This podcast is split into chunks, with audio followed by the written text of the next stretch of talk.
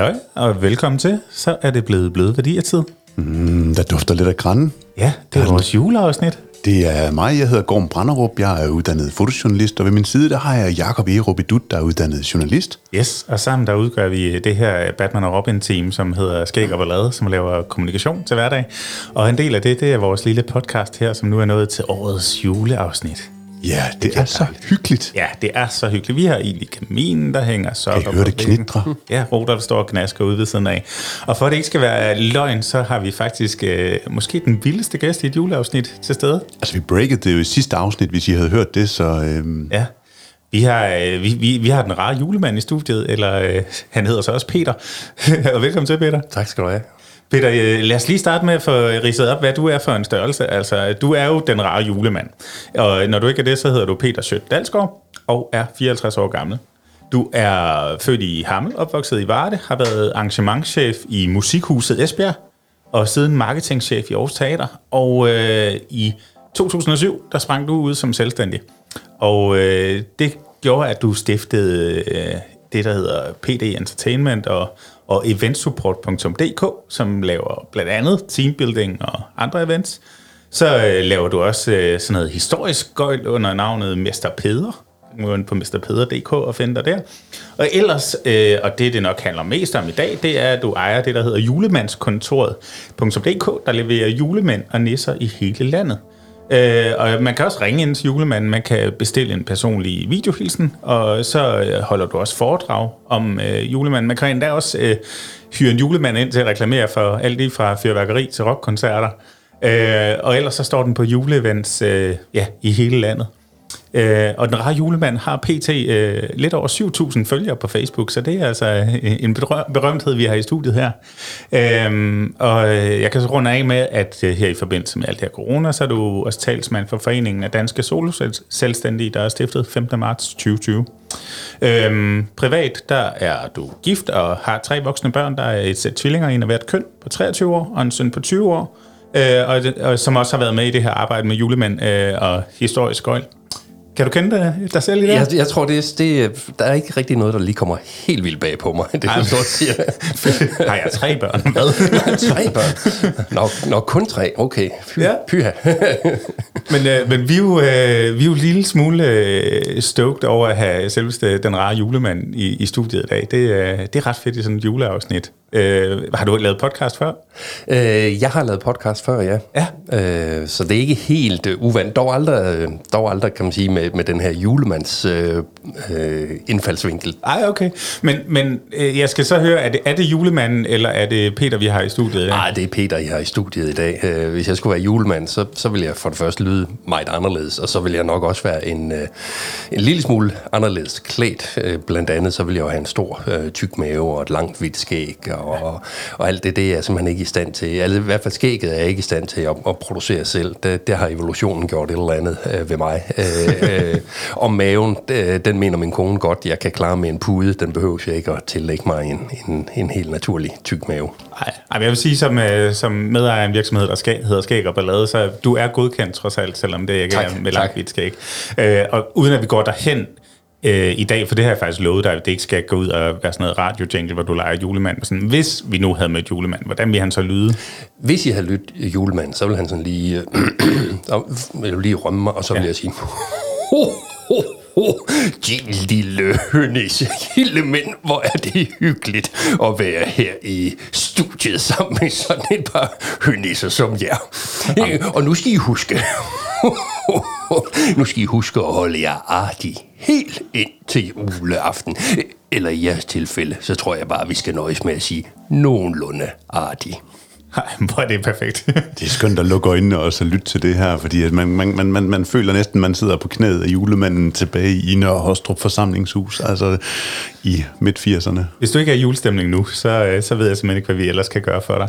Men øh, vi skal jo faktisk snakke storytelling i dag. Storytelling øh, om og med julemanden. Øhm, og øh, her plejer jeg sådan lige at lægge den over til dig, Gorm, og sige storytelling. Hvis du sådan skal kridte den her boksering op, hvad er det så, hvis vi skal komme med en definition? Åh, ja, jamen så er vi jo øh, i en højtid, hvor at historierne øh, jo øh, har sprunget ud igennem mange, mange, mange, mange år og årtier, hvor at vi jo kredser om den samme fortælling. Og, og for mig så øh, havde jeg en lidt sjov opgave sidste år, hvor at... Øh, min fødeby Åben Rå ringede og spurgte, om jeg ikke kunne komme ned og, og lave en visuel fortælling ned fra julehjertebyen øh, nede i Åben Rå. Jeg har også nævnt den i et tidligere podcast. Og det er igen den her stemning, der kommer op og prøver at formidle og fange den visuelt og prøve at få skabt de her billeder med lag. Og der var også julemanden nede, og der var græn, og der var duften af pebernødder og, og, og jamen, appelsiner og alle de her dejlige ting, som man bare forbinder med den her årstid, og så prøve visuelt at få det indkapslet i et, et billede, som ligesom kan bruges til at formidle en, et bybrand, som julehjertebyen de har nede på øh, Rådhuspladsen eller Store Torv dernede. Øh, så, så for mig der er, det en, der er det en visuel fortælling at prøve at skabe det perfekte moment og få det ligesom til at indkapsle den stemning, som, som man gerne vil have som en historie. Hvad med, hvad med dig, Peter, den rare julemand? Hvad er storytelling for dig? Jamen, øh, storytelling, det, det tænker jeg, det, det, er, det er noget, jeg bruger han har sagt, mm. øh, i øh, såvel privat som professionel virke nærmest hele tiden.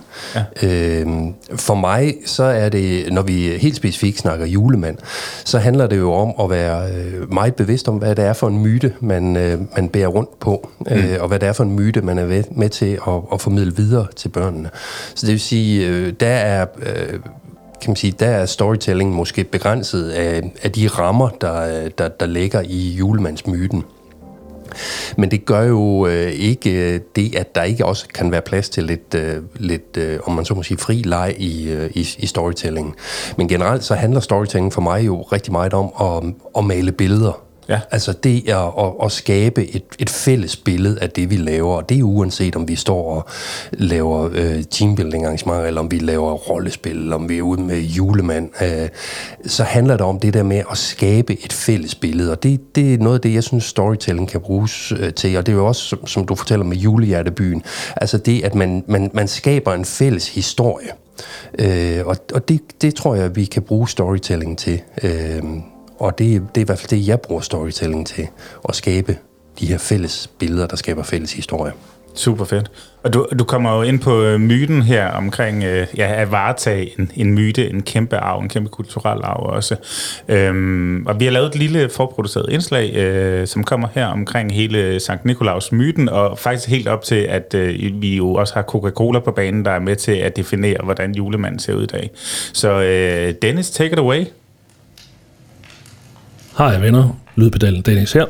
Lad os lige høre lidt om, hvad der egentlig ligger bag den der julemandsmyte. Den julemand, som du kender i dag, er egentlig en viderefortolkning af legenden om Sankt Nikolaus af Myre. Han var en af de allermest populære katolske helgener i Europa før reformationen. Nikolaus var biskop i byen Myre, der i dag er en del af Tyrkiet, og ifølge legenden var Nikolaus, mens han levede, en meget gavmild og velgørende mand, der især til gode så børn og unge med sin velstand. En gang var hans nabo for eksempel kommet i så stor pengenød, at han ville sælge sine tre døtre til byens bordel. Nikolaus opfordrede naboen til at bede både dag og nat for at redde sine døtre, hvilket han gjorde. Hvert år, når en af døtrene var ved at nå myndighedsalderen, gik Nikolaus hen til mandens hus og kastede en pose guld ind ad vinduet.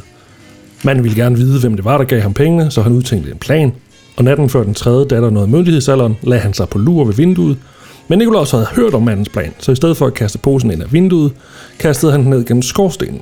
Datteren havde netop vasket sine strømper og hængt dem til tørre over ildstedet, og posen med guld dumpede ned gennem skorstenen og landede i en strømpe.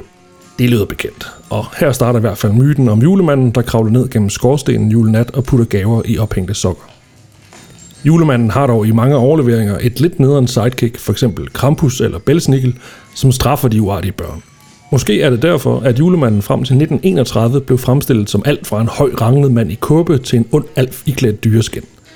Den amerikanske karikaturtegner Thomas Nast tegnede ham for første gang i Harper's Weekly i 1862 og fortsatte med at tegne julemanden de næste 20 år. Han ændrede undervejs farven på hans jakke fra barkfarve til den røde, han er kendt for i dag.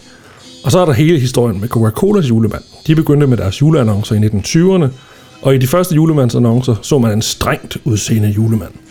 I 1930 tegnede Fred Meisen en julemand i et stormagasin, der drak en Coca-Cola, og i 1931 begyndte Coca-Cola at placere annoncer i populære tidsskrifter. Archie Lee fra DRC Advertising Agency efterlyste en rund og solid julemand, som var både realistisk og symbolsk. Derfor bad Coca-Cola den svensk-amerikanske illustrator Hatten Sundblom om at udvikle en række reklametegninger, der skulle vise julemanden selv, ikke en mand forklædt som julemand. Det blev til billedet af en varm, venlig og hyggeligt buttet menneskelig julemand. Fra 1931 til 1964 viste Coca-Cola reklamer med julemanden, der afleverer legetøj og samtidig riber køleskabet for cola i flere hjem. Den julemandsfigur kunne folk super godt lide. Og de amerikanske soldater bragte billedet af den tykke, rødklædte hyggefætter med sig rundt i hele den vestlige verden i kølvandet på 2. verdenskrig. I dag er julemanden blevet portrætteret i alverdens variationer af alle, lige fra Fred Astaire og Alec Baldwin til Mel Gibson og William Shatner. Men hey, den rare julemand er og kan jo kun være én person, så tilbage til ham og til studiet.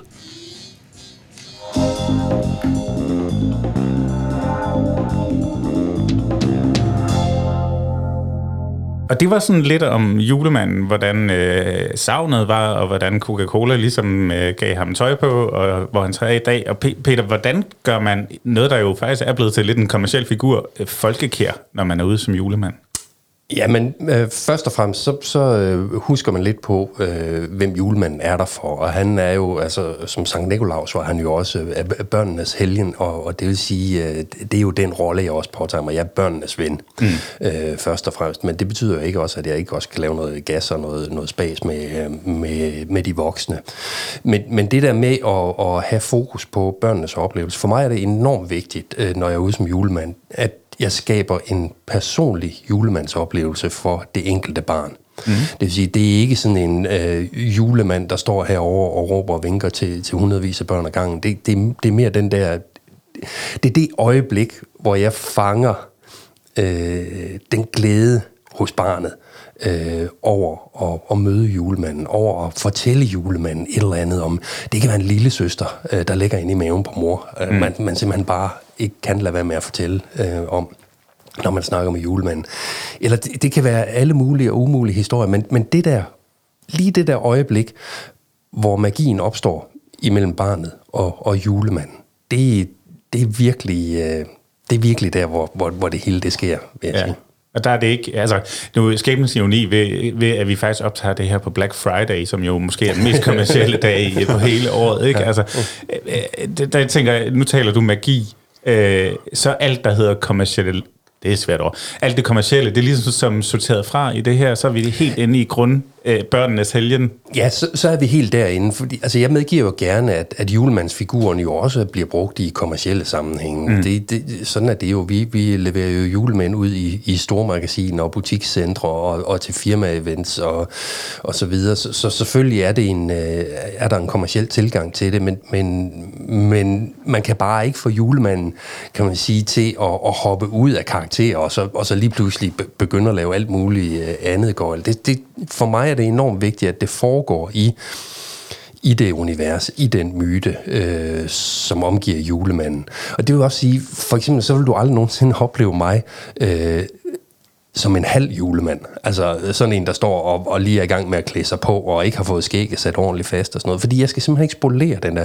Der findes et barn i hele verden, der har set, øh, der har set mig transformere mig fra Peter til den rare julemand. Og det, ja. det var et barn, der skulle bruges, et, et, et, et, treårigt, der skulle bruges i en, i en fotooptagelse, og derfor var det meget vigtigt, at der var den der fortrolighed og forståelse for, at, og tryghed øh, for barnet. Men det er det eneste barn.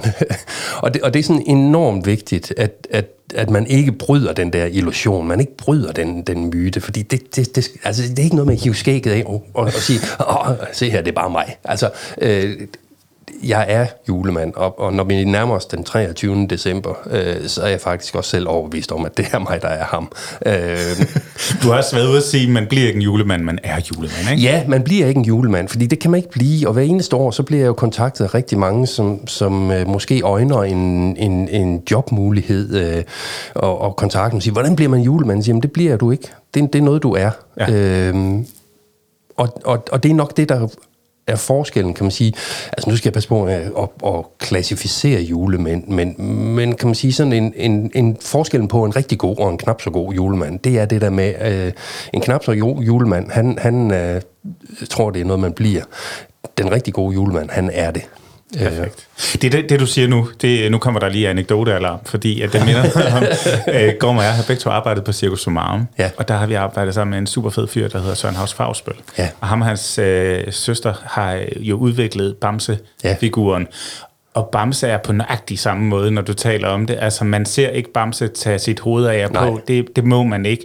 Og, og det er også meget vigtigt, at de godkender, og det tror jeg faktisk især søsteren, der sidder med det, også er, er godkender, øhm, hvad det er, Bamse gør og siger og kan og må, og Bamse kan ikke stille sig op og reklamere for alt muligt. Vi, vi fik lov til at bruge ham i Muskelsvindfonden regi, det er dem, der arrangerer Circus Sumarum, Ja. for den gode sag, og fordi der var noget, Bamse godt kunne tabe ind i som karakteren, men, men, men han kommer aldrig til at stå og reklamere for Bilka.dk eller et eller andet. Altså det, eller nu skal man selvfølgelig passe på, hvad man siger i coronatid og så videre, men, øh, men der er i hvert fald et, et stærkt brand, man skal passe på. Jeg tæ- det, det lyder meget som om Bamse og Julemand har lidt til fælles på den konto. Jamen, det, Bamse og julemanden har sikkert noget til fælles. Jeg, jeg, jeg vil sige, øh, øh, Bamse er jo elskelig, men, men, men han er måske også lige lidt mere øh, selvoptaget end julemanden er. men, men lad nu det ligge. Jeg elsker Bamse. Øh, Altså, jeg, jeg har det jo sådan, at, at den julemandsfigur, jeg øh, repræsenterer, kan godt bruges i kommercielle sammenhænge, men han skal bruges i karakter, Ja. og han skal bruges i universet. Uh, og, og jeg har lavet, øh, øh, jamen, jeg har lavet tv-spot og reklamer og sådan noget med, med min julemandsfigur, men det har jo altid været øh, noget, hvor det, hvor det passer ind i universet. Altså, det er jo ikke sådan noget med, øh, du- du ser ikke øh, julemanden hoppe rundt og drikke drinks på Crazy Daisy, for det, der, er, der er jo måske sådan et, et, et kodex i, i, i det at være julemand, ikke? Men dog kan han reklamere for rock, under broen. Det kan han godt, ja. ja. Øh, fordi der er rigtig mange, der ønsker sig øh, billetter, eksempelvis. Til, Ja. til, så, så jeg har reklameret for, ja, både for Rock under Broen og, og Open Air koncert i Varde, øh, har jeg lavet øh, noget for. Øh, sidste år lavede vi også en fyrværkeri-reklame.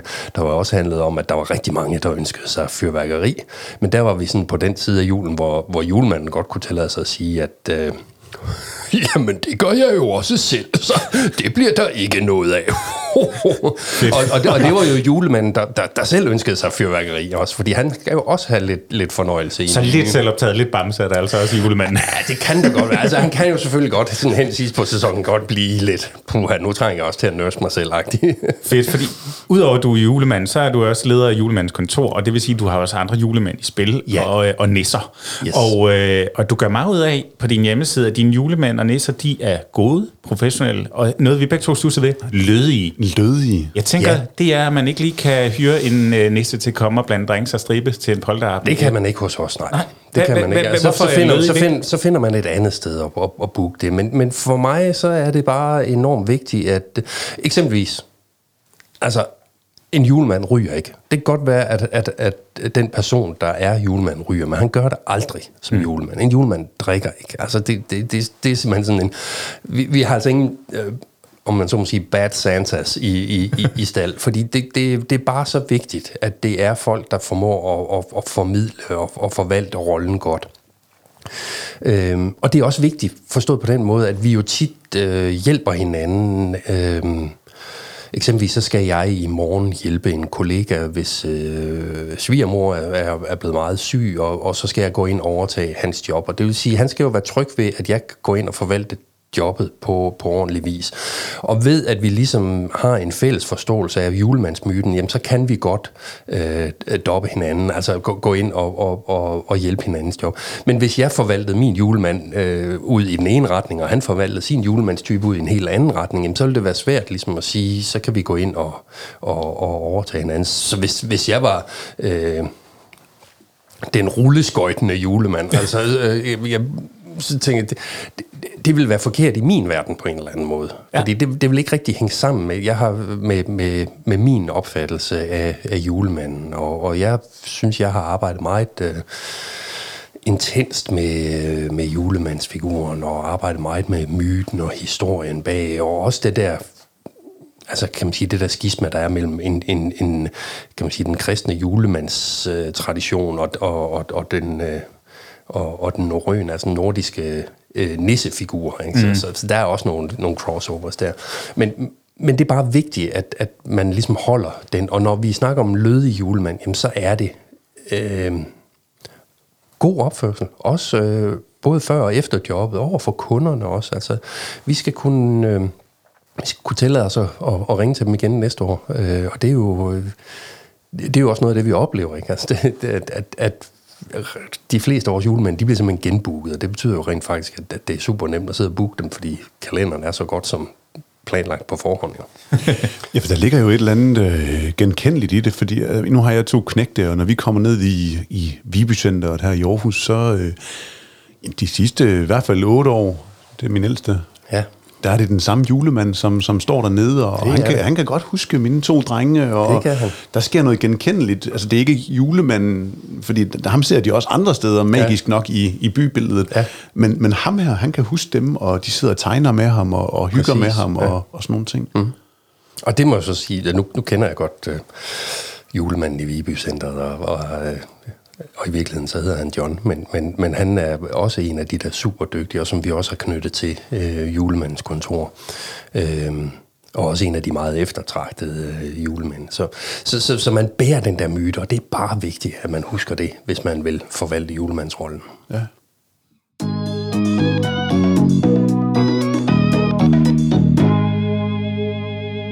Jeg snakker lidt om, om det her med julemandsmyten og at være tro mod den.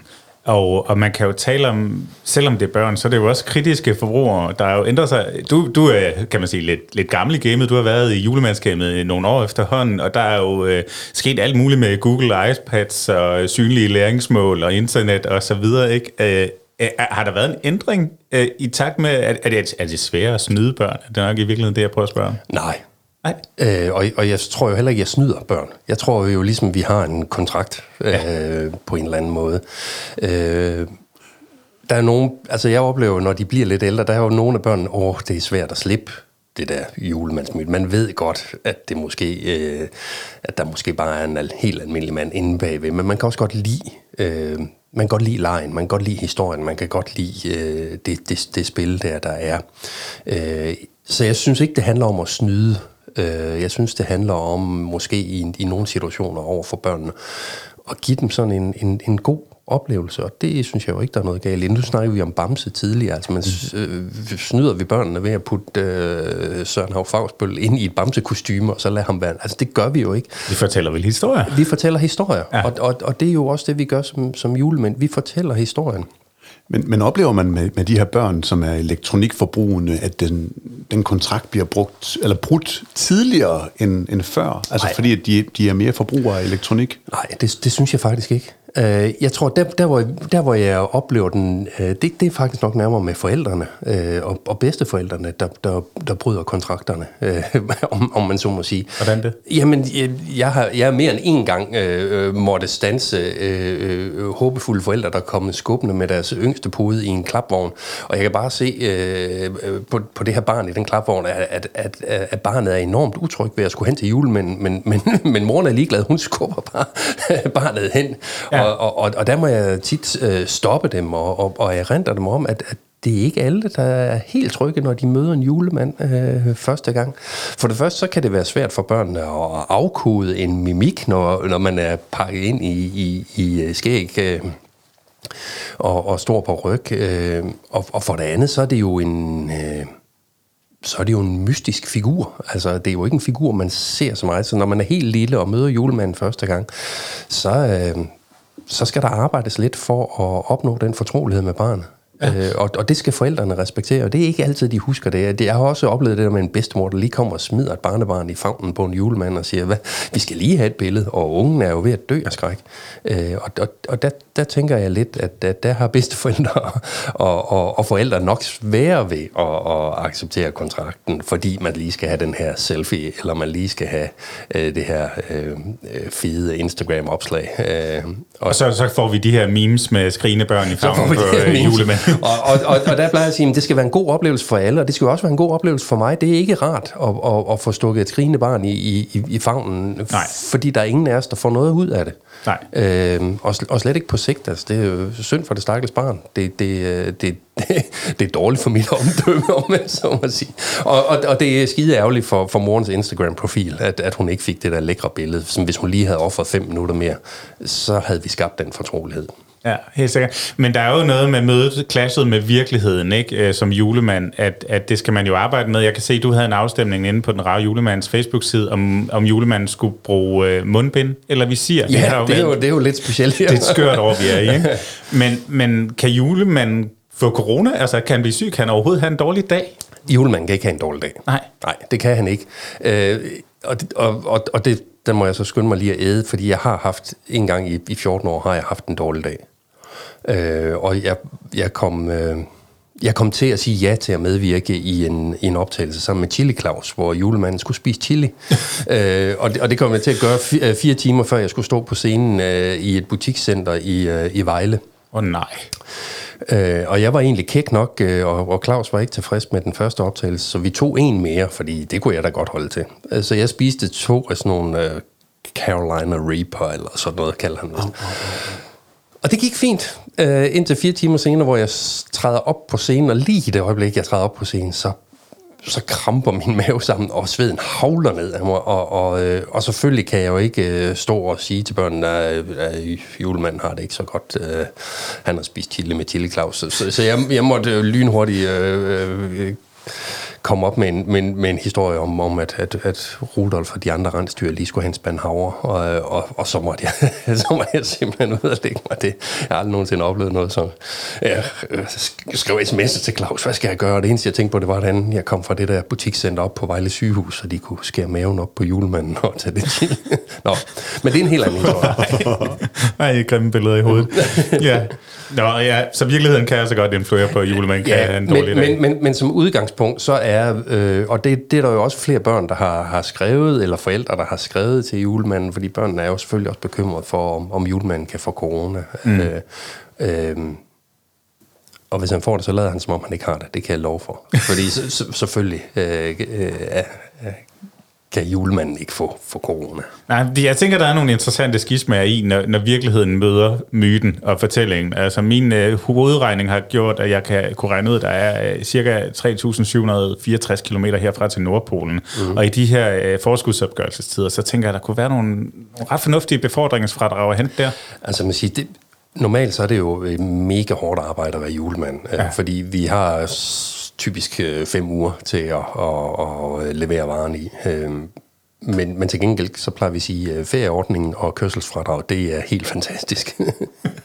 det, det er ret genialt. Mm.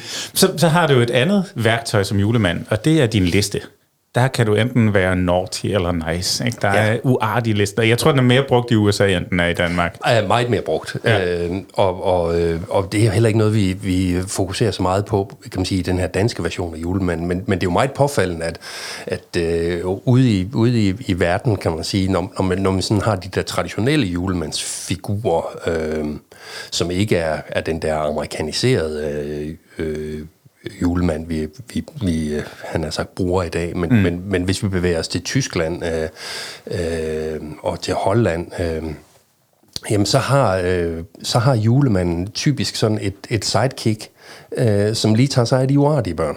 Ja. Og øh, kan man sige, i en stille stund, så har jeg måske ønsket mig sådan et sidekick. Øh, men, men det har vi jo ikke. Altså, den julemandsfigur, vi har i Danmark, har jo ikke sådan en, en ond fætter med, øh, øh, som, som, som lige tager sig af øh, og giver koks eller klaps til, til, til de uartige børn. Så vi arbejder ikke så meget med det der uartighedsbegreb. Øh, det er kun, kan man sige, det er kun sådan et, et, et redskab eller et værktøj, hvis, hvis der er nogle børn, der siger, må jeg godt hive dig i skægget, julemand? Eller... Mm. Øh, begynder... Altså, der er jo nogle børn, de, de, de har jo forskellige måder at, at søge kontakt med. Nogle synes, det er sjovt at slå en julemand, og det, det kan man godt affærdige ret hurtigt, fordi jeg er ikke sådan en... Jeg er ikke sådan en... Øh, øh, lalleglad julemand. Jeg kan godt være bøs. Altså ja. være en bøs julemand og sige, det vil jeg ikke have. Øh, og så kan man godt begynde at snakke om, om uartig listen, men, men ellers så er det ikke noget, vi sådan bruger og truer med. I, det er ikke sådan, at børn i dag har brug for at blive konfronteret med nogle lidt, lidt mere barske realiteter, eller øh, altså man bruger ikke den der øh, mørke side af storytelling også, eller hvad? Nej, det, det bruger jeg ikke i, i øh, det bruger jeg ikke i, øh, i julemandsfiguren, men, men der er jo nogle gange børnene bruger det over for mig, øh, eller over for julemanden, om man så må sige. Altså jeg, jeg oplever jo øh, jamen, et, et eksempel, en, en, en, en, øh, hvor, jeg, hvor jeg snakker med en, med en lille pige og, og øh, spørger, om øh, hun så skal holde jul sammen med mor og far i år. Og øh, nej, det er kun med far, for mor er lige død. Øhm, så skal man jo også, kan man sige, være i stand til at håndtere det mm. øh, inden for rammen. Ikke? Ja. Hvordan arbejder man med den der sådan lidt akavet stemning? Fordi den må opstå mange gange, tænker jeg. Jamen, den må opstå, altså, den opstår øh, mange gange. Øh, den, den opstår jo også med børn, der er kede af et eller andet, eller øh, er blevet væk øh, og græder og så videre. Øh, og, og der, der bruger jeg elementer, altså jeg har, har spillet live-rollespil i, i, i flere år, så der bruger vi elementer fra det, der hedder, jamen, du bliver i din karakter. Mm. Jeg træder jo ikke ud af karakteren, fordi der er et barn, der er ked af det. Nej. Så er det jo julemanden, der trøster barnet. Jeg træder ikke ud af karakteren, fordi den lille piges mor er død. Men så er det jo julemanden, der tager en snak med pigen om, om sorg og om savn, og om, at det bliver en anderledes jul, men at, at mor jo er med et eller andet sted i hjertet og, og sådan noget. Ja. Og det kan jo godt være enormt rørende, men, men det er bare vigtigt, kan man sige, at, at, at jeg også er i stand til at kunne tage, øh, tage de der meget, meget svære situationer. Mm.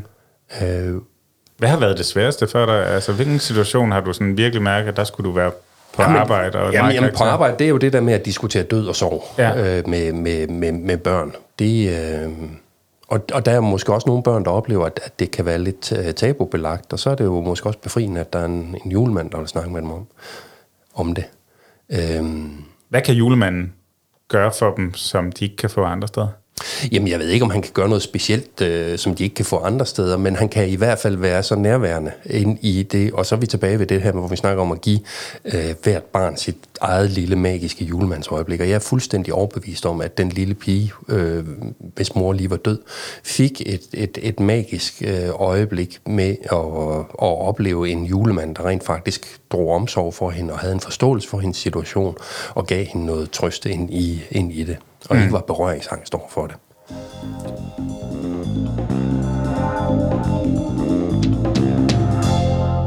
Ja, det var sådan, øh, det var sgu ikke rigtig så julestemning eller et eller andet, fordi julen er et eller andet sted jo også dobbelt. Altså det der med, at når man har en, en, en højtid, hvor man samles som familie, så bliver det jo også lysende klart, hvis der er mangler i familien eller et eller andet.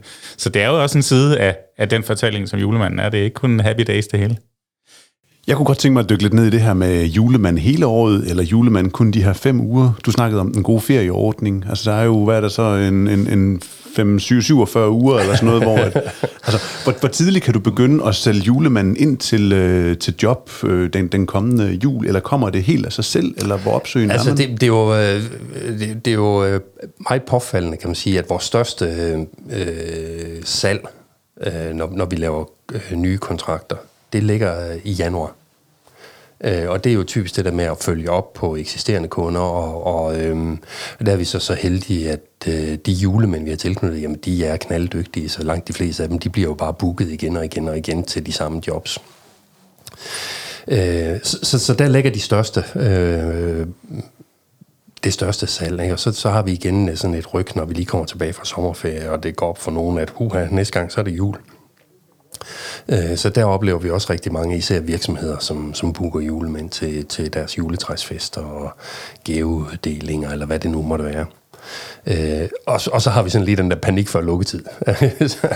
øh, så, så, så det der med, at, at, at det kun er fem uger, øh, jamen det, det er det jo ikke, fordi når lige så snart vi kommer øh, også ind i januar, jamen så er der jo noget med kostymer, der skal efterses, og rekvisitter, der skal trimmes, og øh, der er hjemmesider, der skal vedligeholdes, og vi, vi producerer også content til, til øh, jeg, jeg driver en shop, hvor vi laver sådan nogle video-julehilsener til, til børn, så der producerer vi også content øh, Øh, til det. Øhm, men, men når det så er sagt, kan man sige, så, så er jeg ikke, øh, jeg er ikke sådan en, en julemand, der øh, har svært ved at slippe rollen og skal afsted øh, på bakken om sommeren og skal øh, rende rundt til, til alle mulige og umulige juli, juli og, og, og sådan nogle arrangementer. Det, det, øh, øh, for mig er det en rigtig kærkommen ven at, at tage frem, når vi nærmer os jul. Øh, og, og der kan man sige, der arbejder jeg meget med, med figuren og myten og, og, og, og, og spillet i det.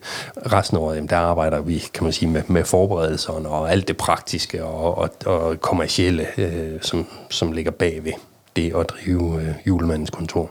Hvor, hvor går du egentlig hen for inspiration? Altså jeg tænker, at når man er den samme karakter så mange år i træk, så må man også som nogle gange måske have lyst til at, at bygge på den sådan inden for rimelighedens grænser og mytens grænser. Ikke? Altså er der nogen, du synes, der løfter julemandens rollen sådan helt eminent, hvor du kigger øh, på, hvordan de gør Jo, jo men altså jeg kigger jo, øh, jeg kigger jo på kollegaer mm. øh, og, og, øh, og, og hvad det hedder... Øh, jamen det, og det, kan jo, det er jo sådan lidt både havde kærlighedsforhold, ikke? fordi man kan godt stå og sige, ej, for film, hvordan han laver det. Altså, det, det er jo helt hen i vejret. Eller ja. stå og sige, ej, bare det var mig, der havde fundet på det. Altså, ja. og, og lige nu så har jeg en god kollega oppe i, i Aalborg Zoo, øh, som, som drøner verden rundt, øh, kan man sige, øh, øh, viralt i øjeblikket, fordi han optræder i sådan en stor puslig øh, snekugle. Øh, så, så han er, kan man sige, corona sikkert forstået på den måde, at han, han har simpelthen en plastikvæg imellem sig og børnene. Ikke? Og Øh. Vil Peter gerne have lavet det? den, den, den, ville, den ville en rar julemand gerne have fundet på. Ja. Det, øh, men øh, altså fuld af beundring og respekt, og, og, og, og det er jo det, altså jeg, jeg kan jo godt lide at se dygtige kollegaer. Ja. Øh, det er jo ikke øh, forstået på den måde, at, at øh, der er jo dybest set arbejde nok til øh, de dygtige julemænd, fordi vi har så kort tid til at levere i, så, så vi kan jo kun løbe så stærkt, som vi kan. Øh, så, så derfor kan man godt glæde sig over en, en, en, en dygtig kollega og lade sig inspirere. Øh, men ellers, så den der udvikling, det er jo noget, der sker evolutionært, tænker ja. jeg. Fordi den sker jo også i samspil med børn, man tænker, åh, oh, den er, det, det virkede faktisk godt. Det kunne godt være, at jeg lige skulle bruge den i næste afsnit også. Altså, øh, øh, øh, så, så, så det er sådan en, en evolutionær tilgang til øh, julemandsrollen, og det er klart, at, at der er sikkert stor forskel på den julemand, jeg leverede for 14 år siden, og den, jeg leverer i dag. Mm. Øh, ikke nødvendigvis kvalitetsmæssigt, men, men mere øh, indholdsmæssigt. Ja, men, men altså, jeg tænker, det, der, det er jo en sjov idé, den der coronasikring og snebolden og sådan noget. Det er jo også måske lige på kanten af, hvor meget gak en julemand kan tillade sig at lave. Altså, er det, er det bare sådan, der sætter man en personlig grænse, og noget det er kosher, og andet det er ikke, eller... Ja, altså for det første, så kan man sige, så, så står det jo enhver frit, for jeg skal jo ikke være julemandspoliti, altså det er jo, ikke, det er jo slet ikke det, det handler om. Øh, det, det står jo enhver frit for, hvordan man vil forvalte sin julemandsfigur. Jeg har bare et kodex, øh, som, som vi arbejder efter øh, på julemandskontor, og de øh, folk, der, eller de julemænd, der bliver tilknyttet os, jamen det er nogen, hvor jeg ligesom vurderer, at de, de passer godt ind i den ramme, som, som vi leverer. Mm. Men det er jo ikke, det er jo ikke sådan, at, at, at jeg står og uddeler verbale tæsk til, til, til, til, til dem, der gør et eller andet. Der er ikke sådan en selvjustits blandt julemand, hvor man så er ude i kulden. Nej. altså det er jo, kan man sige, det, julemandsmiljøet er jo, er jo sådan en forholdsvis lille miljø, og det ja. vil sige, så ved I jo også godt, at i, i, i, i et hvert lille miljø med, med, en, med en stor dedikation, der vil der jo altid være, øh, øh, der vil der altid være nogen, der clasher øh, lidt, og det, det oplever man jo også i julemandsmiljøet, men jeg synes, at de, de julemænd, vi har øh, tilknyttet her, de, det, der er en god og en lødig og kollegial øh, øh, tone i vores øh, lille gruppering her i julemandskontor, og, og vi, øh, vi deler gerne øh, jobs. Det er ikke sådan, vi, vi, vi holder på, på vores. Noget, jeg personligt holder utrolig meget af, det er en lille smule gag og vanvid i hverdagen. Du slår mig lidt som, øh, som en, der har det en lille smule på samme måde. Ja. Øh, og øh, altså, nu har jeg jo kunnet læse mig frem til, at der findes blandt andet øh, medlemmer af, af Julemandslav, der tager til øh, ned i EU for at diskutere, eller rejse forslag om harmoniseret smørklatter og fri bevægelse af rensdyr og, ja. og EU-standard for skorsten og sådan noget. Ja. Altså, hvor meget kan du som julemand, og hvor meget benytter du dig måske af, at, at du også kan gå ind og, og skubbe lidt til de her sådan, konventioner og bringe lidt smil og glæde ind i en hverdag? Jamen, også for de voksne, tænker jamen, jeg. jeg. Jeg benytter det jo... Øh Ja, til en vis grad, vil jeg sige. Altså, øh, som du også nævnte i introen, så, så, øh, så har jeg været medstifter af en, en erhvervsorganisation, der hedder Danske Soloselvstændige, og, og, øh, og, og vi har arbejdet meget med, med de her kompensationsordninger, der ligger nu i forbindelse med hele corona-nedlukningen. Øh, og, og det er jo klart, så kan man jo heller ikke undgå lige at komme med nogle hip til, til det faktum, at, at julemænd er jo faktisk nogle af dem, der er benhårdt er ramt af, af, af, af forsamlingsforbudene i år. Ja. Øh, og det øh, kan man sige, øh, det tror jeg er en overset faggruppe på Christiansborg. ja. øh, man siger, der er i hvert fald ikke så meget fokus på, på, på os julemænd, som der er på minkavlerne lige i øjeblikket. Og, og det... Øh, øh, altså, der er jo selvfølgelig et vis græn af, af spas i det, men, men der er jo også en dyb alvor i det, fordi for, for nogle af, af de kommercielle julemænd, så er det faktisk en ret vigtig tid på året, hvor der skal arbejdes benhårdt for at skaffe indtægt til eksempelvis januar, februar, marts måned, der traditionelt set er, er meget... Øh, meget stille måneder, mm. øh, når vi snakker entertainment, underholdning og så videre. Ikke?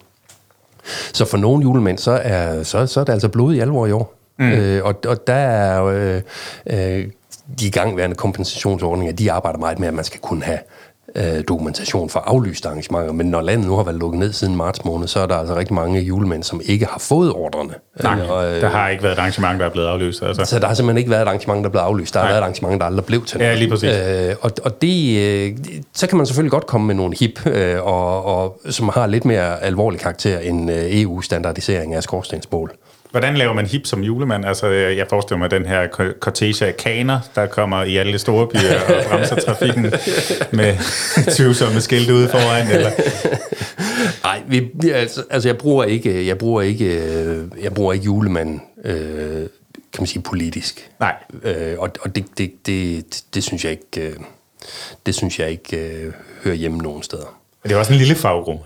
Det er, meget, det er en lille faggruppe. Lille, ja, det er en meget lille faggruppe, og man siger, det, vil, det vil ikke blive nogen sådan overvældende øh, stor demonstration. Det kan godt være, at det vil blive en øjnefaldende demonstration, øh, men, men, men det vil ikke blive nogen det vil ikke blive nogen stor. Hvis man kigger sådan lidt, nu nævner du selv de solo-selvstændige, og du er jo også øh, eventchefen, du er også den historiske gøjler Peder, og så er du den rare julemand. Hvis man skulle prøve at binde sløjfen lidt, er der ja. så nogle storytelling-værktøjer, som du egentlig kan mærke, der går igen mellem øh, de her mange øh, kasketter slash huer, du har på? Ja, og, og jeg har jo egentlig ikke, altså, kan man sige, da jeg startede ud, der arbejdede jeg jo egentlig ikke med storytelling som begreb, det var bare noget, jeg gjorde. Ja. Øh, og, og så har jeg øh, gennem årene, kan man sige, snæver det mere og mere ind. Altså, når vi laver teambuilding, så sørger vi for at frame det i en, i en historie, fordi så bliver det bare nogle gange nemmere, når vi, når vi laver en, en fælles ramme og maler det her fælles billede. Øh, når jeg optræder som, som uh, Mester Peder øh, på, på middelaldermarkederne, jamen så går jeg ind i en karakter, det vil sige, så går vi ind i rollen igen, så bliver jeg i den rolle, så er jeg Mester Peder. Han kan, det, det er måske dybt set mit alter ego, bare lige, den får bare lige skruet lidt mere op øh, for, for, for gøjleriet. Ikke? Mm. Øh, og, og, og det, tænkte, det, det gik jeg egentlig, og, og jeg kunne ikke rigtig sådan finde hoved og hale i, i, i hvad, hvad var det egentlig, jeg lavede? Altså, jeg, jeg, jeg plejer at sige, at jeg har en lejende tilgang til alt, hvad jeg laver. Altså, der er sådan et element af leg ind i det, også når vi laver læring. Øh, men jeg fik ikke rigtig greb om det her med, med, med, med storytelling, så jeg gennemførte faktisk øh, en, en uddannelse, Danmarks første sådan større øh, storytelleruddannelse ude på Vestjyllands Højskole på noget, der hedder Fortællerakademiet. Mm. Øh, og, og det, har, det har hjulpet mig meget til ligesom at, at, at, at øh, om man så må sige, stramme garnet en lille smule, altså øh, ind, ind, i, ind i det at bruge storytelling helt bevidst i, mm. øh, i, øh, i, i det kommercielle virke. Og hvad, hvad, hvis du lige hurtigt skal smide tre pointer, du lærte der på bordet, eller sådan noget, hvad, hvad er det, du har fået med dig derfra, som du kan mærke, du kan bruge?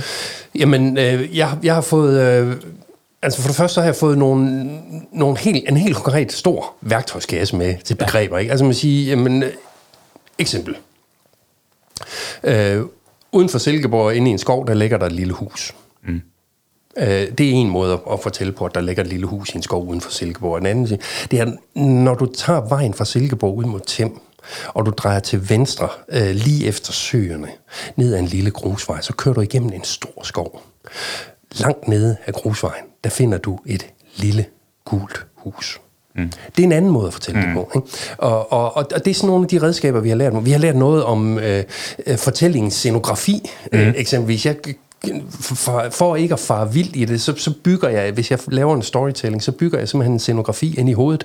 Så, så når man henvender sig, altså hvis man, hvis man taler om forskellige karakterer, eller beretter om et eller andet, så nytter det jo ikke noget, at, at det bord, de sidder ved og spiser, det måltid, at det flytter sig rundt i din, altså i, i, i din, din fortælling. Så, så, så hvis du, øh, det står til højre for dig, det bord, så nytter det ikke noget næste gang, du nævner, så står det til venstre for dig. Altså, jeg, jeg mener, der, der har vi arbejdet enormt meget med, med øh, med scenografi, altså en, en, en, en hele dramaturgien i en fortælling. Ja. Øh, vi har også arbejdet enormt meget med jamen, jamen, berettermodeller og alt muligt, altså det at, at bygge fortællinger op.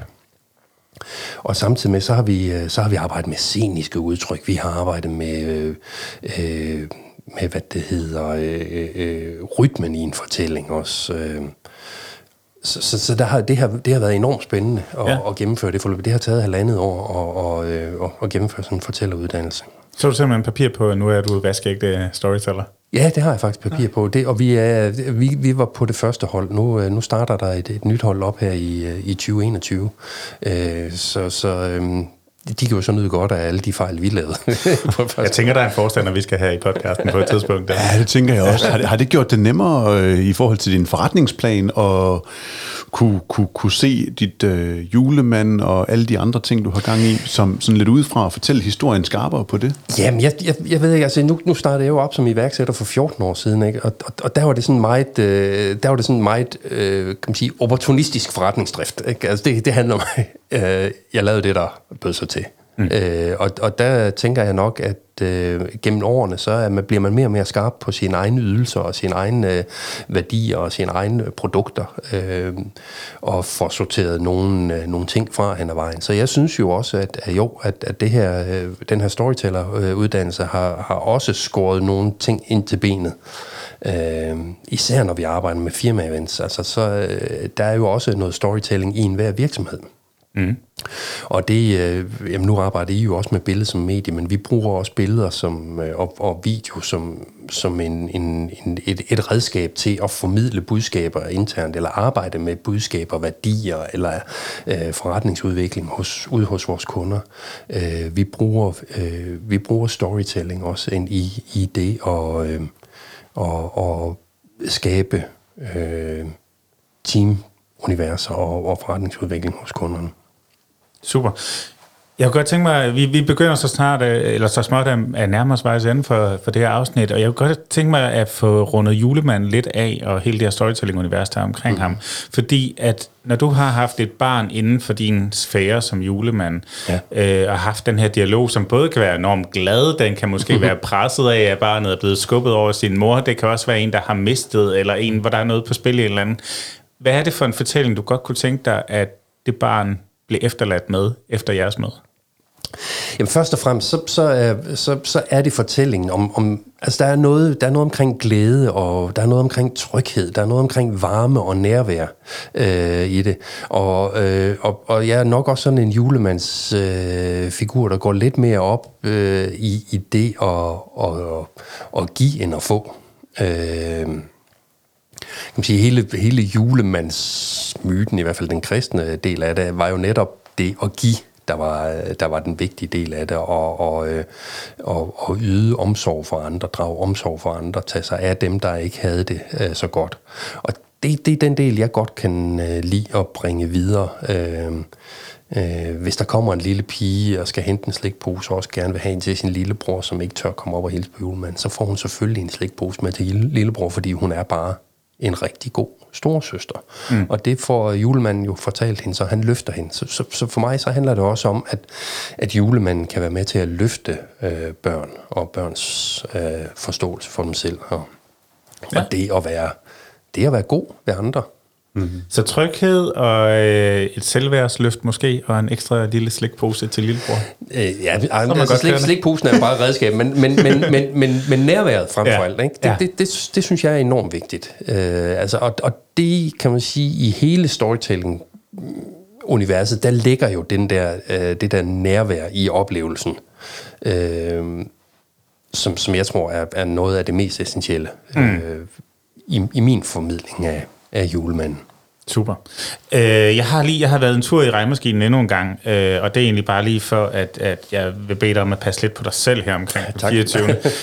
Fordi øh, jeg kan se en, en, en, et glas mælk, det ligger cirka i 42 kalorier, og ja. en småkage omkring de 500 kalorier ja. faktisk. Ja. Og hvis man så ganger det op med, lad os sige, der er 2 milliarder børn i verden, ja. det er måske 15 procent af dem, hvis vi, øh, hvis vi er sådan lidt, lidt rare, der, der øh, tror på den her julemandsmyte eller et eller andet, det, det er 300 millioner. Ja. Og hvis vi så ganger det op, så bliver det altså 163 milliarder 260 millioner kilokalorier på et døgn. Sat op imod de 2450, som sundhedsmyndighederne Ja. de anbefaler. Ikke? Altså det, det, det er 66,6 millioner gange mere, end det anbefalede. Ja. Du forbrænder selvfølgelig noget, tænker jeg også, når du er rundt i kanen, men hvordan passer julemanden på sig selv? Jamen, altså det, vi anbefaler øh, generelt, at, at julemanden lige måske hver anden gang snupper guldråden, øh, der ligger til Rudolf og, og, og springer småkagen over. Det synes jeg, den, den kan vi give videre herfra. Så Ikke? det er derfor, der blev en liggende. Ja. Så ved siden af risengrøden og småkagerne, så lige en gulerod, ikke? Ja. Det er super. Peter, det har været en fornøjelse. Bliv lige hængende. Vi har lige et sidste spørgsmål til dig.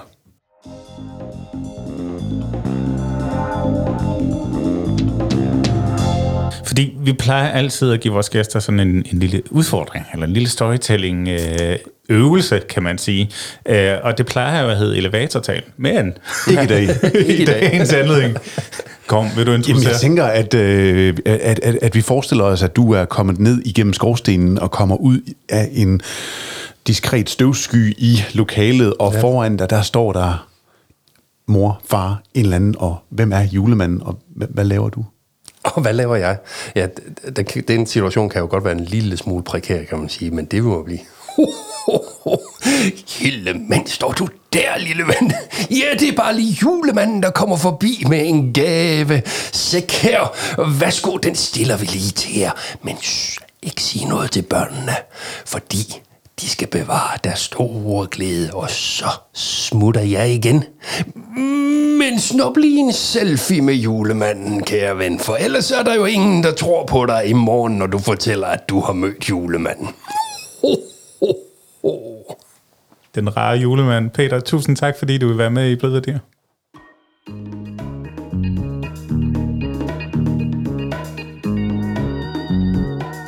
Motherfucking julemanden. Ho, ho, ho, det bliver bare ikke det samme. Oh, oh. Nej, det er sgu meget fedt. Uh, sådan lige at, at kunne trække ham til juleafsnittet. Ja, det må man sige. Det bliver svært at toppe næste år, kom. Jeg har planer. Very nice, well touch. Men jeg synes også, det er fedt at uh, ligesom uh, dykke ned i, at selv julemanden, han går på øh, Storytelling Akademiet, ikke? Altså, at storytelling er så stor en del af, at spille uh, den rolle, og i virkeligheden rigtig mange roller, men måske især en rolle som julemanden, ikke? Ja, det må man give ham. Ja. Mm.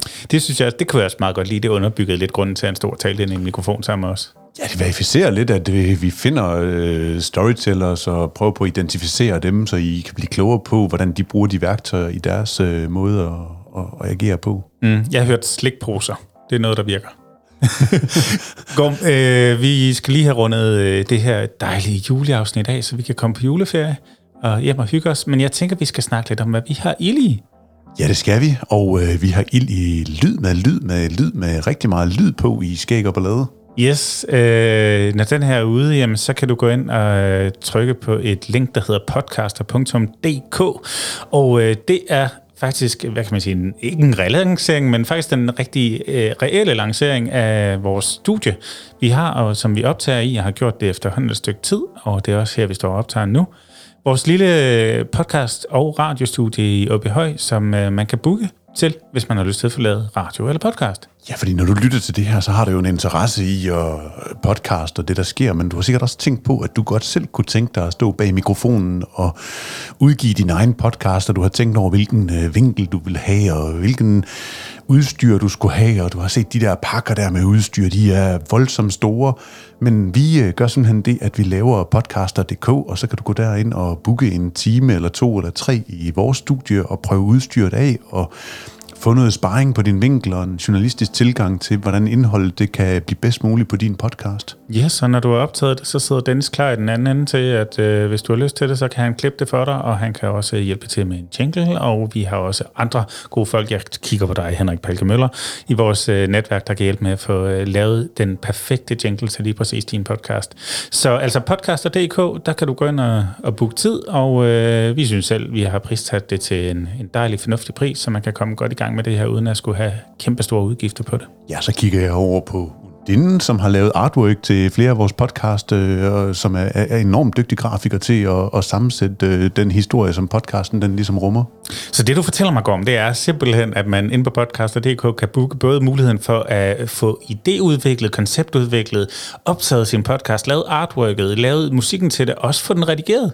Ja, man kan gøre det, når det passer en selv. Altså, det, du kan komme og gå i det her øh, podcaster.dk studie, som det passer dig, fordi vi har simpelthen lavet det med øh, booking, så at øh, når det passer dig, så kan du logge ind og, og, og lave din lækre lyd. Ja, og for at det ikke skal være løgn, så står der en kaffemaskine lige ude på gangen. Podcaster.dk, sagde jeg det? Det er vanvidsplok, det her. Men øh, lad os lige blive hængende i det her univers, fordi vi har faktisk lavet et, et, et, et højtidstilbud, der tapper ret godt ind i hele det her øh, med julemanden. Hvad er det nu, vi tilbyder lige nu?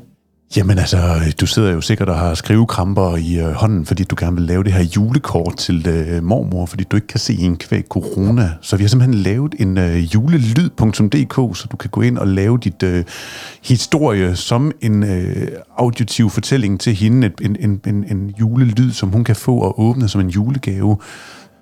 Ja, Altså, du kender det godt. Du har krampe i hånden, eller også så har du nogen, øh, som du rigtig gerne vil øh, mødes med, men som du desværre ikke kan mødes med i år på grund af øh, de der restriktioner, der er nede os, over os alle sammen, eller at øh, familien måske sidder i Australien og holder jul, eller hvad det nu kan være, så øh, har du simpelthen mulighed for at øh, for 295 danske kroner at komme en tur i vores øh, podcaster.dk-studie og optage en julehilsen, og der kan være op til fire gange, så tag der ungerne med. Og så optager en hyggelig hilsen, og den ryger så videre til øh, Dennis, vores lydpedel, som øh, pakker den godt ind i øh, knas og lækkeri. Duften af grænkogler og græn, og altså duft og lyd og alt, hvad der gør, at den knitrer og knaser, og du får det her univers her, øh, julestemning. Dennis er jo den eneste, der kan tilføre duft i en lydproduktion, og det, det er vi meget, meget stolte af. Vi er meget stolte af at kunne præsentere duft på podcast. Lige præcis.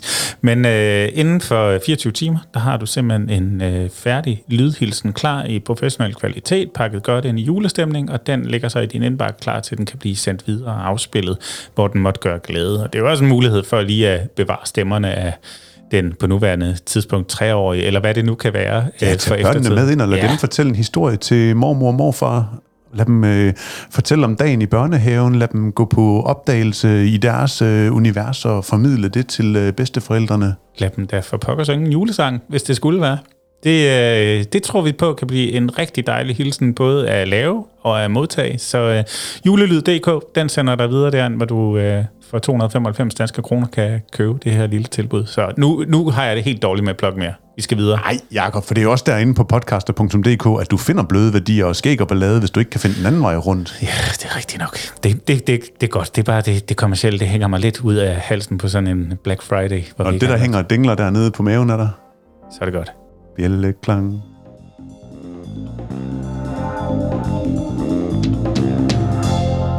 Okay. den røg hurtigt sydpå, den her alligevel. Kom, øh, jeg, jeg tager den lige et lødet sted hen, fordi vi skal også øh, komme med nogle anbefalinger her i, øh, til juleferien. Jeg har hørt, at det er i ferien, at folk jo typisk dykker ned og, og finder nye ting, nye serier, nye podcasts, som de, øh, som de kommer til at beskæftige sig med fremadrettet. Så jeg har da et godt bud på en podcast. Må jeg ikke lægge for land den her gang? Jeg synes, du skal lægge øh, godt fra land, ja. Må jeg høre? Ja. Jamen, øh, noget, der ellers ikke siger mig så meget, det er bandekriminalitet. Men når det bliver lavet, den her fortælling om bandekriminalitet, øh, øh, velproduceret på en podcast, så øh, har jeg fundet ud af, så er det noget, jeg binge lytter til. Og Ekstrabladet, de har faktisk øh, bevæget sig ind i podcastlæren sådan for alvor, og øh, Christoffer Eriksen, deres øh, redaktør derinde, øh, sammen med Sune Fischer og Dan Bjergård, de har lavet en, der hedder Bandeland. På en overvågningsvideo fra 21. februar 2014 fra et udendørsareal fra Vestre Fængsel, kan man se to mænd gå rundt i cirkler i et rask tempo. Det er først på eftermiddagen.